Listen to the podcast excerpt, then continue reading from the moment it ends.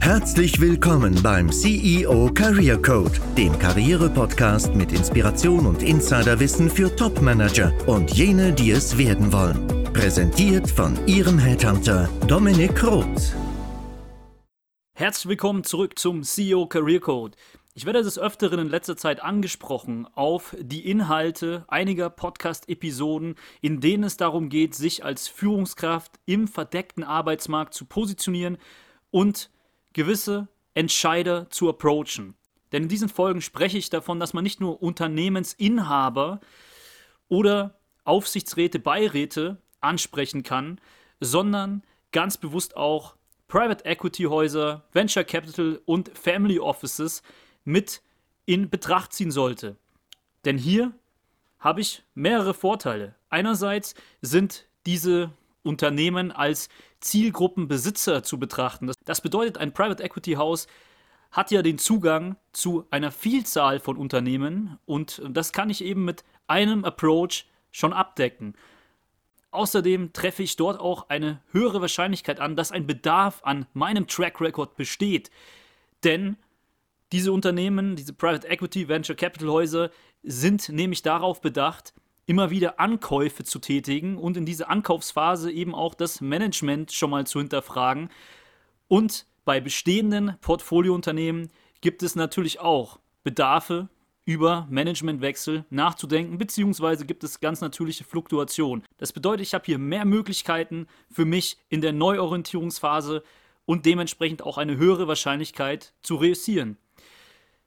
Um diese Innerperspektive zu erhalten, wie man denn tatsächlich auf ein Private Equity House zugehen soll, habe ich heute einen Interviewgast eingeladen, mit dem ich schon länger zusammenarbeite und in Kontakt stehe. Und außerdem bietet dieser Interviewgast noch einen weiteren Mehrwert. Denn viele Senior Executives gehen mit dem Gedanken schwanger, naja, ich bin jetzt in einem größeren Unternehmen längere Zeit gewesen. Ich hätte mal Lust, wirklich nochmal was aufzubauen, zu gestalten und würde mich gerne in das Startup bzw. Grown-up-Umfeld begeben. Unser heutiger Interviewgast, Alex Buchberger, ist nicht nur Private Equity Investor, also ist Partner einer Venture Capital Firma, sondern ist auch noch auf Startup und Grown-up-Unternehmen spezialisiert. Ich darf dich herzlich willkommen heißen, Alex. Ich freue mich, dass du hier bist und dir die Zeit nimmst. Ja, vielen Dank für deine Einladung. Freut mich sehr. Stell dich doch mal kurz den Zuhörern vor. Sehr gerne, sehr gerne. Ich bin Partner von Senovo, das ist eine Venture Capital Firma äh, mit sehr, sehr starkem Fokus auf B2B-Software-Themen. Wir investieren mittlerweile europaweit. Äh, von der Phase her in den ersten, ich sag mal, äh, Umsatzzügen. Und wenn es dann darum geht, zu internationalisieren, ähm, Sales-Marketing-Teams zu skalieren, ähm, da kommen wir mit rein. Wir investieren so initial anderthalb Millionen Euro und können dann so bis fünf Millionen Euro in Folgefinanzierungsrunden mitgehen. Okay. Was sind das so für Unternehmen? Also ich, ich weiß es, ihr seid ja auf Software as a Service spezialisiert. Wie groß sind die im Durchschnitt? Was ist so eure Zielgröße? Ähm, Im Schnitt würde ich sagen, wenn wir reingehen, ähm, so 15 Mitarbeiter, vielleicht 20. Ja, ähm, ja das würde ich sagen, ist so der gute Durchschnitt. Wie hoch skaliert ihr dann diese Unternehmen von 15, 20 Mitarbeiter starten, wahrscheinlich binnen 5, 7 Jahren auf XY? Äh, genau, also wir haben mittlerweile ähm, die ältesten Firmen bei uns im Portfolio sind so 6, 7 Jahre alt und haben über 250, 300 Mitarbeiter. Hm. Und irgendwo müssen die Mitarbeiter hierher kommen. Das stimmt. ähm, nicht immer von Headhunter, beziehungsweise wäre das dann zwar ein sehr nachhaltiges, sehr gutes Investment, aber auch ein teures auf Dauer. Ähm, wie kommt ihr denn an diese Mitarbeiter?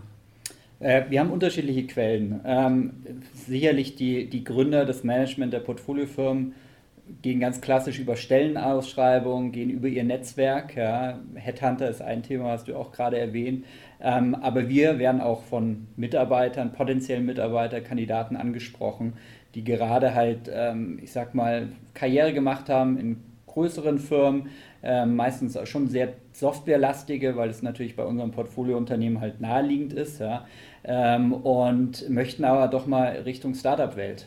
Und ähm, ich denke, ich bekomme so zwei, drei, vier Bewerbungen kalt jede Woche. Ähm, habe natürlich nicht immer Zeit, mit allen zu sprechen, ähm, aber das ist natürlich auch eine Möglichkeit. Was sollte denn die Erwartung sein? Du sagst ja, du hast nicht äh, Zeit, mit jedem zu sprechen, wenn man dich approacht. Also habt ihr so eine Möglichkeit, dass ihr einen Talentpool aufbaut mhm. an diesen Leuten? Habt ihr äh, interne Recruiter im Haus? Ja, wir, wir haben einerseits einen Talentpool online auf sinovo.vc unter Jobs. Ähm, da sieht man einige Stellen, offene Positionen bei unserem Portfoliounternehmen. Ähm, da könnte man sich auch direkt drüber sozusagen bewerben.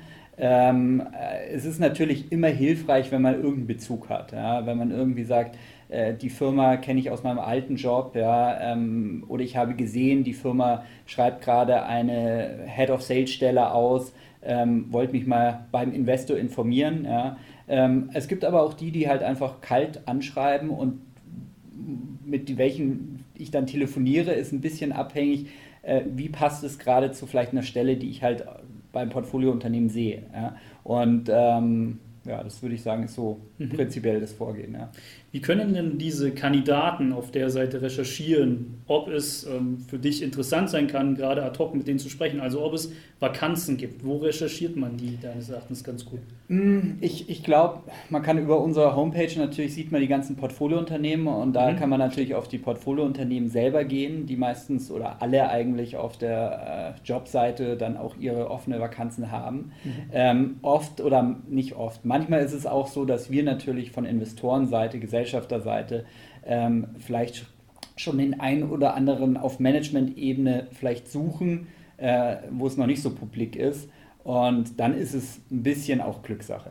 Mhm. Okay, wenn ich mich jetzt als ähm, General Manager aus dem Softwareumfeld bei euch bewerben sollte, mm, was passiert mit meiner Bewerbung genau? Das ist übrigens auch mein Anspruch, dass ich der, dass ich, der, dass ich schon Zeit widmen kann, aber natürlich ist es auch nicht mein Job und es ist auch nicht dein Job, jeden Einzelnen letztlich zu interviewen, wenn es nichts gibt. Wie, wie kann man denn auf diese Art und Weise trotzdem es schaffen, bei dir im Netzwerk zu bleiben? Gibt es gewisse, einen gewissen Tonus des Follow-ups, den mhm. du begrüßen würdest? Wie kann man sich das vorstellen, dass man tatsächlich bei, sag ich mal, vier, fünf Venture Capital einfach im Netzwerk verbleiben kann und dann, dass an diese gedacht wird? Also sehr gute Frage. Ähm, Profile oder CVs, die mir besonders gut gefallen und wo ich weiß, im Moment ähm, gibt es keine offene Vakanzen. Ja ähm, denen gebe ich ganz offenes Feedback und sage, super Profil, ja, leider haben wir nichts, aber darf ich zum Beispiel äh, dein ähm, CV-Lebenslauf bei uns einfach speichern. Ja? Mhm. Und wenn der Kandidat oder die Kandidatin das ähm, einwilligt, ja, ähm, gehen wir schon durch diese, ich sag mal, gespeicherten äh, Lebensläufe immer wieder regelmäßig durch. Wenn wir gerade merken, naja, die Firma, wir investieren auch drei, vier, in drei, vier neue Firmen jedes Jahr, mhm. ähm, was dazu führt, dass natürlich da auch immer wieder eigentlich fast jedes Quartal neue Vakanzen aufkommen, ähm, auch aus neuen Firmen, fernab von dem Bestandsportfolio. Und somit ist da sehr, sehr viel eigentlich jedes Jahr, was man an Vakanzen oder an Stellen ausschreibt. Und ähm, wenn der Kandidat oder die Kandidatin da zustimmt, ähm, das ist dann, glaube ich, das Einfachste, ähm, und wir versuchen ja unsere Portfoliounternehmen auch sehr stark im Recruitment zu unterstützen und versuchen auch diesen Kandidatenpool auch recht oft zu pflegen und aber dann auch, und das ist dann auch wieder natürlich mit Zustimmung der Kandidaten, ja, ähm, auch anderen gezielt Portfolio und Firmen weiterzugeben.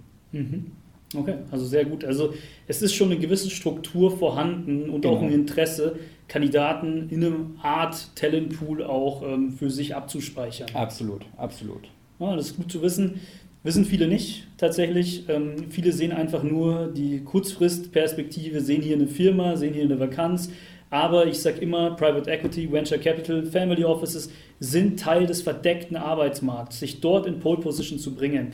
Wenn wir so eine Ebene tiefer nochmal in die Ableitung gehen, wie approacht man dich? Ich glaube, was wir eingangs gesagt haben, ja, einmal das Profil muss halt interessant sein, für unseren Fall halt Erfahrung im B2B-Software-Bereich, ja, egal was, von Entwicklung über Marketing, Sales, COOs, ja, CEOs, mhm.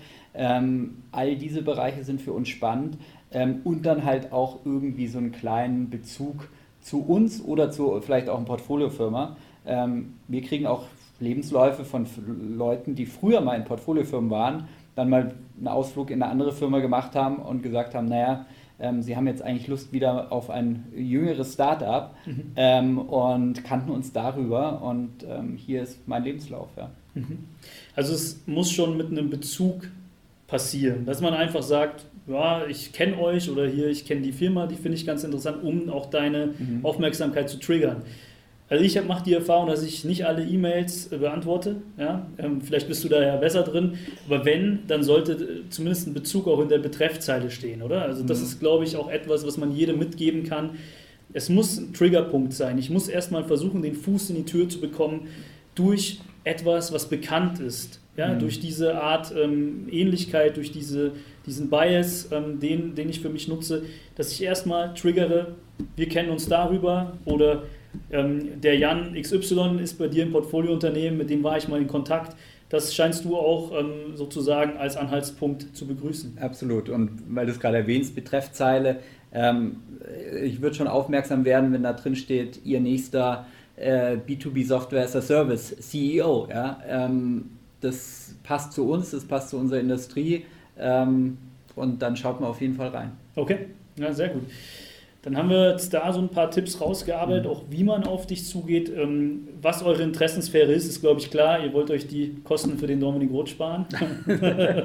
Obwohl das natürlich sehr gut angelegtes Geld ist, aber ähm, wenn es auch mal ohne ihn geht, dann ist es natürlich präferiert. Vielen Dank. Eine Frage vielleicht noch, ähm, die schon etwas prekärer ist. Mhm es gibt natürlich sehr viele Executives auf sehr hohem Niveau, die jetzt eine hohe Profit- und Loss-Verantwortung haben. Von mir aus zweistellig, vielleicht auch im dreistelligen Millionenbereich gibt es auch, zumindest in unserem Netzwerk. Ähm, und jene, die natürlich fortgeschrittenen Alters sind, aus einer großen Organisation kommen. Ihr betreut ja eher Startups, die ihr eben skaliert. Siehst du da einen Fit? Siehst du da vielleicht auch einen Zielkonflikt? Wie, wie meinst du einen Zielkonflikt, ähm, dass jemand ähm, aus so einer großen Firma in ein Startup reingeht. Ganz genau, dass der Scope nicht passt. Ach so meinst du das, ja. Ähm, das ist ein guter Punkt. Ähm, wir haben da sehr unterschiedliche Erfahrungen gemacht. Ähm, wir haben die Erfahrung gemacht, dass jemand, der in eine Festanstellung in ein Startup geht und von einem großen Softwarehaus zum Beispiel kommt, wie SAP, Oracle oder so, mhm. ähm, extrem konzernlastig denkt und für die Position ein totaler Fehlheier war. Ja? Mhm. Weil in einem Startup musst du dir so vorstellen, da sind einfach Strukturen äh, zum Teil vorhanden, aber ich sag mal zum Teil auch nicht. Äh, man muss sehr unternehmerisch sein, man muss irgendwie anpacken, man muss manchmal auch sagen, jetzt ist es 80-20-Prinzip, ja, ähm, mhm. führt dann auch zum Erfolg. Ähm, und da sollte sich jeder Kandidat wirklich fragen, ist man das? Ja? Kann man mit diesem äh, professionellen Chaos, so nenne ich das mal, umgehen? Ähm, wir haben aber auch mit einigen Kandidaten sehr, sehr gute Erfahrungen gemacht, weil gerade Firmen, die stark skalieren, die, ich sag mal, ab 100, 150 Mitarbeiter, äh, brauchen auch Strukturen, die man im Konzern halt schon sehr lange lebt, ja, ähm, und die auch dann solche Kandidaten mitbringen müssen, ja, um halt einfach dann ein Sales-Team von 40 Mitarbeitern auch, auch äh, führen zu können. Ja. Mhm. Ähm, deswegen würde ich auch eher sagen, wenn so Executives, die früher im, ich sag mal, gehobenen Mittelstand oder auch im wirklich großen Konzern tätig waren, würde ich eher empfehlen, in Firmen, auch in unserem Portfolio zu gehen, die, sagen wir so, 150 Mitarbeiter plus sind, als in jetzt eine Firma, die wir gerade finanziert haben, wo es vielleicht 12, 13 Mitarbeiter sind. Mhm. Und ähm, fernab davon gibt es natürlich auch immer die Option bei solchen ähm, erfahrenen Leuten, dass sie sich halt anderweitig einbringen, ja, beratend tätig sind, ähm, temporär für Firmen spezielle Projekte umsetzen ja, ähm, oder aber auch Beiratsmandate. Also es ist gut, dass du es ansprichst. Die meisten sehen eben immer nur diese eine Schiene, ich brauche, will wieder eine Festanstellung. Und ich habe auch die Erfahrung gemacht mit Venture Capital Firmen, dass sie sehr viel flexibler denken, alleine schon, weil sie auch einen breiteren Horizont haben und wissen, was könnte ein Benefit für die Firma sein, aber auch für die. Also man hat einfach eine Vogelperspektive auf die Dinge und das bedingt auch gleichzeitig, dass ihr es ähm, schafft, mehr Flexibilität reinzubringen. Also diese Offenheit vielleicht mal für eine Interimsphase, vielleicht mal für eine Beiratsfunktion, ist bei euch auch gut gegeben. Ja, absolut, absolut. Also das ist ähm, absolut der Fall. Ähm, wahrscheinlich muss man dann auch wieder schauen von Fall, nach, äh, von Fall zu Fall, ähm, passt es gerade? Ja? Also es ist auch nicht so, dass wir immer sagen, wir haben jetzt hier eigentlich so ein abgeschlossenes Projekt oder uns ist ein wichtiger Manager weggefallen und wir müssen jetzt interimsmäßig ähm, schließen die Lücke. Aber nee, gebe ich dir absolut recht. Gebe ich dir absolut recht. Mich würde natürlich umgekehrt auch interessieren, ähm, ich mache viel Recruitment, aber nicht so viel wie du. Ähm, und du besetzt ja auch für Startups Positionen, Technologiefirmen, die schnell wachsen, aber hast natürlich auch die andere Seite und hast ein großes Netzwerk halt auch in die Konzernwelt, sagen wir es mal so, oder gehobenen Mittelstand. Mhm. Äh, wie ist deine Erfahrung? Hast du viele rekrutiert in Startups, die aus dem Konzern kommen? Oder würdest du auch sagen, naja, tendenziell, und das ist so ein bisschen meine Meinung, ähm, wenn jemand lange im Startup war, der wird sich im Konzern nicht wohlfühlen und wenn jemand im Konzern sehr lange war, wird sich im Startup nicht wohlfühlen. Das ist sehr pauschal gesprochen. Wie gesagt, es gibt die Ausnahmen. Ähm, wie, wie ist das also deine Erfahrung? Ich denke, pauschal gesprochen erstmal schon. Ähm, sehr gute Frage, auch sehr gute Reflexion für die Zuhörer, äh, sich das zu überlegen, ob man sich das zutraut. Wenn ja, was ist der Pitch? Ist der Pitch, pass auf, ähm, ich kann euch erstmal beraten, bis ihr ab einer gewissen Größe seid und danach steige ich auch ein. Das ist eben auch eine Flexibilität, mhm. die man an den Tag legen kann. Der Pitch könnte aber auch sein, hör zu, ich war zu dem und dem Zeitpunkt schon mal in dem Bereich, muss ich dann aber auch so beschreiben, habe mich wohler gefühlt als in meinem, in meinem Konzernumfeld. Ähm, oder ich komme aus einer Beratung beispielsweise, dann ist es nochmal ein bisschen was anderes. Da muss ich sagen, wenn jemand so einen Beratungs-Home-Turf hat, dann kriegt er diese Adaption schon sehr gut hin. Und dann würde ich demjenigen, ohne das jetzt zu verheilichen, ja, also das ist jetzt auch nicht unbedingt ein Nimbus, sich alles, äh, dass man alles kann, aber es ist schon ähm, so eine Befähigung, sich adaptiver einzustellen auf neue Umfelder. Und ähm, die Frage ist auch einfach, warum geht jemand raus? Es kann auch sein, dass man in einem Konzern, und das muss man im CV aber auch richtig rausarbeiten, für eine kleinere Business Unit oder eben für ein für ein Side-Project zur Verfügung gestanden hat. Und ähm, bei diesem Side-Project, das sollte ich dann eher in meinen Unterlagen rausarbeiten und eben nicht, dass ich jetzt einer von vielen war, der eine Stromberg-Karriere hier hinter sich gebracht hat, sondern dass es vergleichbar ist zu dem, was hier gerade ansteht. Die Frage, um die zu beantworten, geht pauschal nicht, tendenziell aber leider schon auch in die Richtung, naja, wenn ich jetzt zehn Jahre äh, bei Siemens war, ähm, dort in einer klassischen Management, Mittelmanagement-Funktion, dann wird es für mich schon schwer, äh, das zu adaptieren oder ich beschreibe es so, wie gerade gesagt, und versuche da, da, so den Pitch zu machen. Mhm. Und ich finde es dann auch noch ein Punkt ganz interessant und das ist vielleicht auch für die Zuhörer wichtig, ähm, das Thema so ein bisschen Gehalt. Ja? Ich glaube, so eine Firma, äh, junges Startup kann natürlich diese Gehälter wie eine Siemens, BMW und so nicht zahlen. Ja? Ähm, gibt natürlich viele äh, Vorteile umgekehrt. Ja. Man bekommt virtuelle Anteile, man kann wirklich am Erfolg im Falle eines Exits auch monetär dann stark partizipieren, aber das ist ein Risiko und du hast halt auch gewisse Flexibilität. Ist es aus deiner Sicht Gehalt äh, bei den Positionen, die du in jungen Firmen ähm, ja, besetzt, oft ein ja, Dealkiller oder sowas? Überraschenderweise nicht.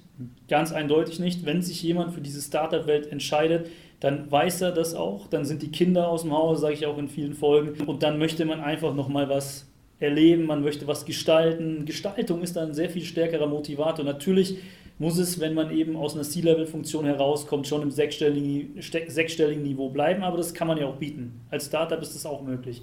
Was mich wiederum sehr viel mehr interessieren würde und was vielleicht auch der ein oder andere Zuhörer nur aus der Theorie kennt, ähm, was ich gerne noch als letzten Punkt vertiefen würde, ist das Thema Anteile. Da gibt es ja verschiedene Formen. Es gibt virtuelle Anteile, es gibt dann auch richtige Anteile in Anführungszeichen. Könntest du da kurz einen Überblick geben? Ja, klar, sehr gerne. Ähm, genau, ich glaube, der Standard äh, 90 Prozent, äh, was wir sehen, ist natürlich auch sehr abhängig von der Jurisdiktion. Also in Deutschland ist es so, dass es virtuelle Anteile sind. Das ist wie eine sozusagen eine Verbindlichkeit der Gesellschaft gegenüber des Mitarbeiters ähm, im Falle eines Exits ähm, so und so viel Anteile sozusagen in Cash dem Mitarbeiter auszuschütten. Das heißt aber, das wird wie Einkommen versteuert. Das hat auch zur Folge, dass natürlich bei einer beim hohen Exit ähm, in einem Jahr dann der Spitzensteuersatz anfällt.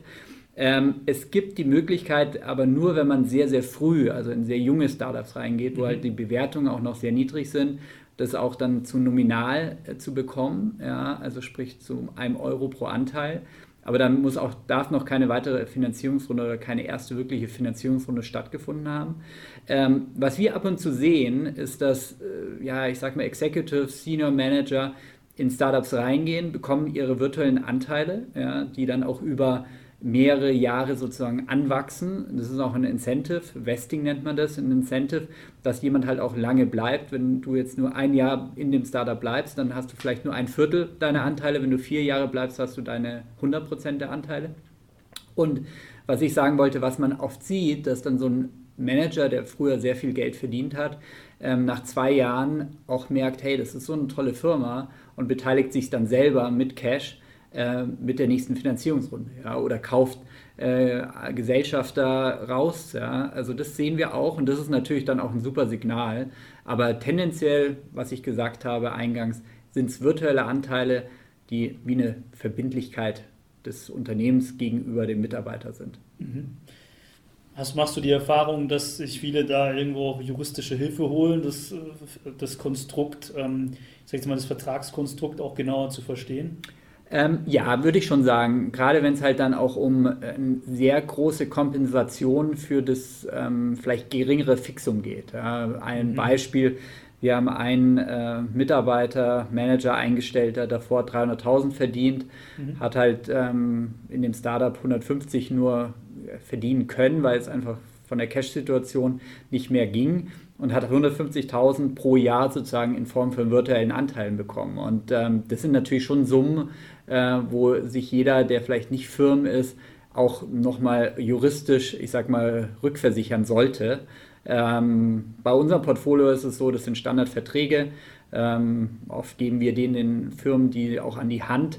Ähm, die sind eigentlich sehr fair und auch irgendwie juristisch, steuerlich und so weiter bulletproof, sage ich mal so.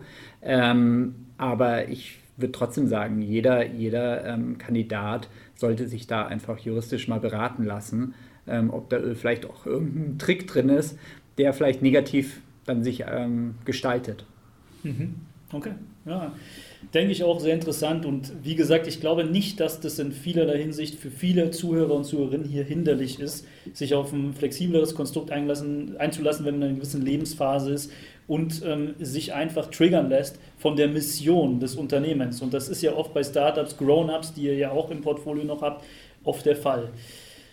Woran machen wir beide jetzt fest, dass jemand auch langfristig motiviert ist, gestalten zu wollen? Ähm, was wären da so Fragen, die, wie du das qualifizierst? Ähm, ist jemand auch wirklich willens oder ist er jetzt nur ganz kurz interessiert daran, weil die Mission so toll ähm, und innovativ und vielleicht nachhaltig klingt? Also wie können wir beide immer sichern, dass jemand auch für ein Grown-up-Startup langfristig committed ist?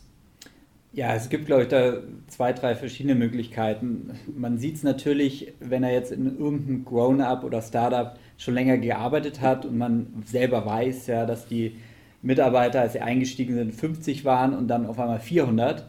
Ähm, meine Erfahrung ist, man kann nicht in einem Startup einfach so mitschwimmen, ohne zu gestalten. Ja. Mhm. Äh, wenn jetzt jemand noch nicht in so einem Grown-up oder Startup äh, tätig war länger, ist es sicherlich, glaube ich, ein großer Faktor, einfach mal zu hinterfragen, was hat er denn im Mittelstand, im Konzern, in der Beratung auch. Ja? Ich habe auch Berater eingestellt, die zum Teil sehr konzernig gedacht haben, ähm, äh, die dann auch falsch leider waren oder Fehleinstellungen.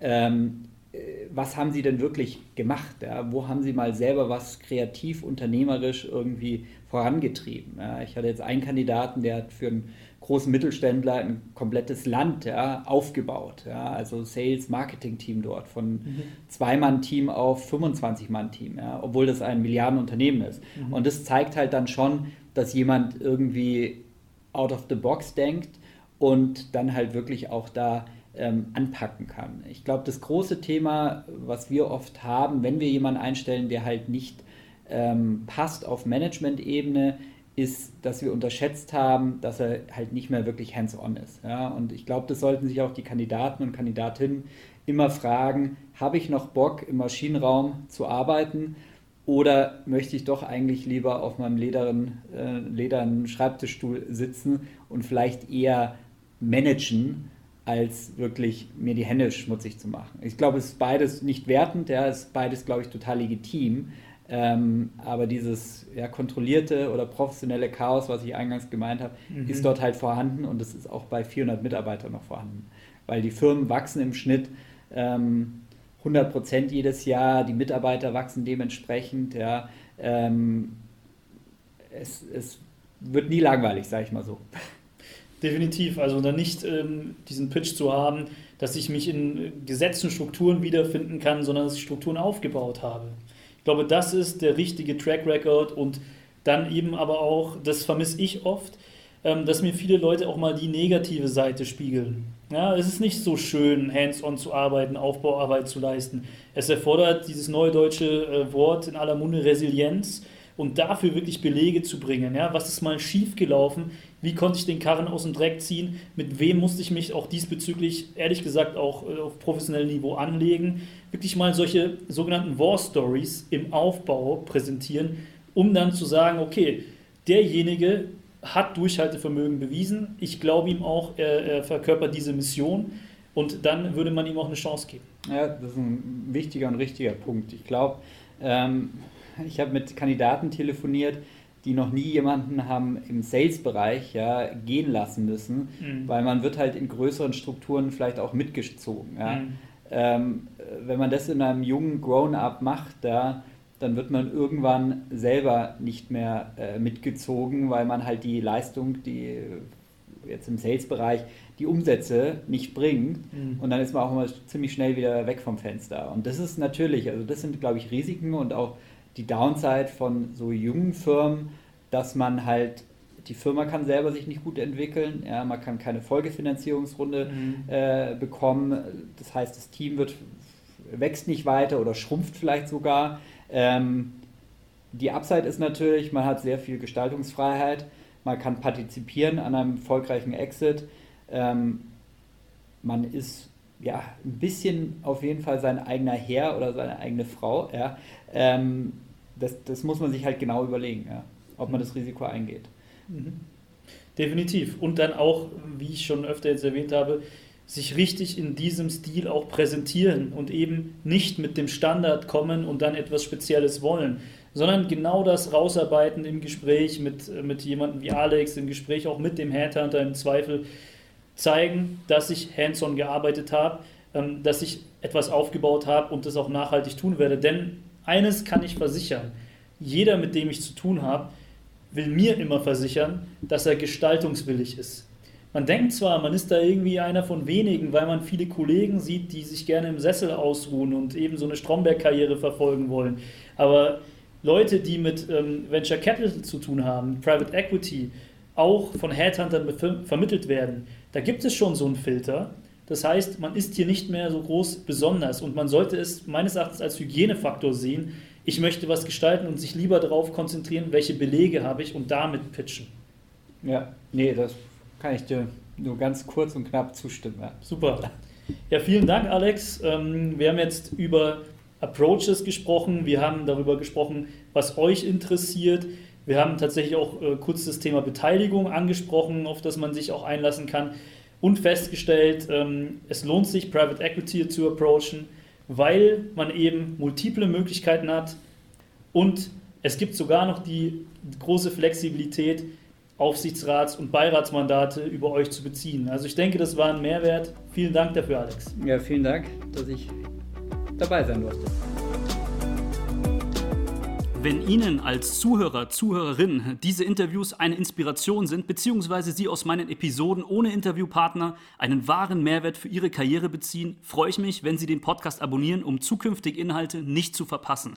Treten Sie auch gerne in Kontakt mit mir, falls Sie im Unternehmen bei der Suche und Auswahl nach geeigneten Führungskräften Unterstützung suchen oder Sie sich als Führungskraft selbst in der Neuorientierung befinden, also zum Beispiel den nächsten Job antreten möchten oder ein Aufsichtsrats- bzw. Beiratsmandat anstreben.